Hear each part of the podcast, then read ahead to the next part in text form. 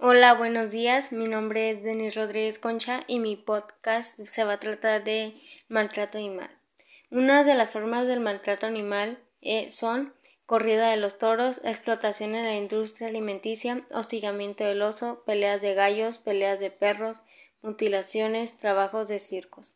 La crueldad hacia los animales, también llama crueldad animal o abuso animal, comprende comportamientos que acusan dolor innecesario o estrés a los animales. Los mismos van desde la negligencia en los cuidados básicos hasta la tortura de la mutilación o la muerte intencionada.